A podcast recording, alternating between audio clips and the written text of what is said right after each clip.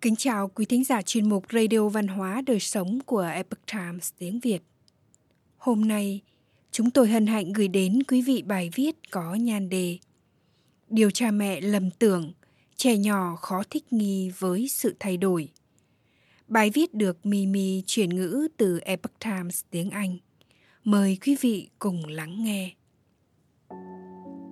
Mỗi trẻ em là một cá thể khác biệt – không trẻ nào giống trẻ nào. Là cha mẹ. Về mặt lý thuyết thì chúng ta biết trẻ nhỏ là điều kỳ diệu của tạo hóa. Bởi lẽ đó, ta không nên can thiệp quá nhiều vào quá trình phát triển tự nhiên của chúng. Chúng thậm chí còn có thể làm thầy của ta, dạy cho ta những bài học cuộc sống quý giá. Tuy nhiên, trong thực tế dù hữu ý hay vô ý, người lớn thường hay áp đặt những tiêu chuẩn, định nghĩa mà chúng ta cho là đúng và tốt cho trẻ. Đôi khi ta cho rằng điều đó là đúng, nhưng có lúc trẻ lại thể hiện những khía cạnh làm chúng ta vô cùng bất ngờ. Dưới đây là một số ví dụ. Hồi con gái gần 3 tuổi, tôi nghĩ đã đến lúc bỏ bỉm đêm. Tôi định chuẩn bị tinh thần cho con bằng cách nói với con rằng, con đã lớn, không cần mặc bỉm nữa. Và chuẩn bị cho cả bố mẹ về những ngày có thể mất ngủ vì con tè trồi giường. Vậy mà tôi chưa thể thực hiện vì quá mệt với những công việc trong ngày, nên tôi đã quên mặc bỉm cho con trước khi đi ngủ sáng hôm sau, tôi mới phát hiện ra và quá ngạc nhiên vì cả một đêm dài con không hề tè dầm.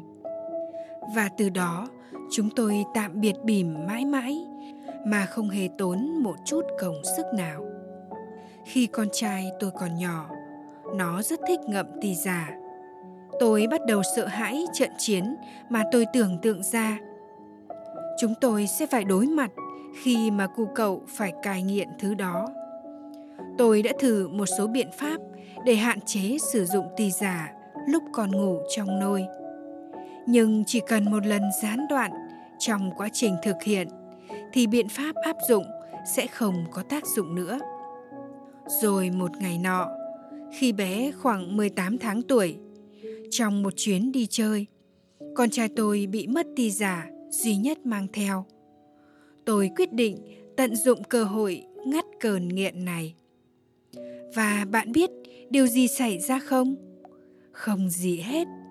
Con trai tôi gần như không nhận thấy tì giả bị mất. Và từ đó, cậu bé đã không cần tì giả nữa. Gần đây, tôi nhận thấy con gái tôi ăn uống không lành mạnh. Do thói quen dưỡng thành khá lâu từ ông bà và bố mẹ bé đòi ăn vặt nhiều. Đến bữa ăn chính thì dù đói hay không, cũng cần phải có ai đó xúc cho thì mới ăn. Hơn nữa, bé ăn rất ít và thường hay kén chọn đồ ăn.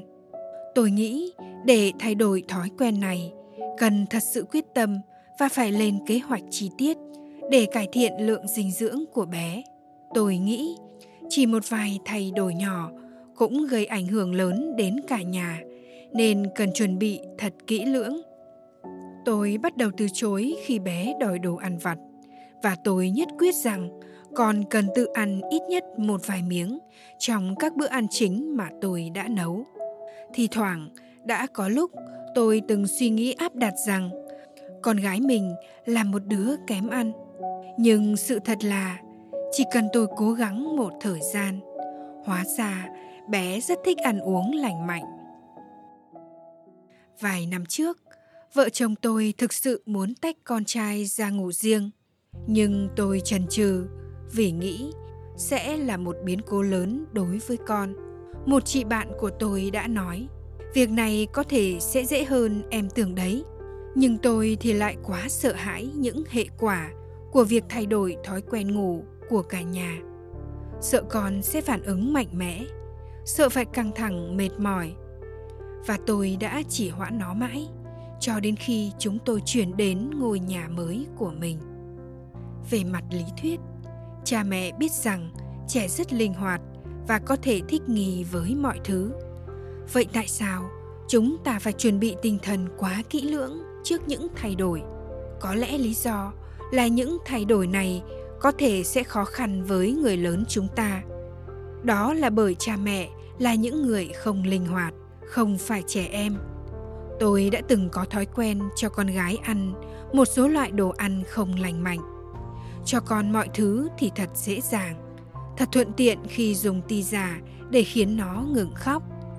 Nhưng chính những điều đó làm cho việc thay đổi thói quen khó khăn hơn và cần nhiều nỗ lực hơn.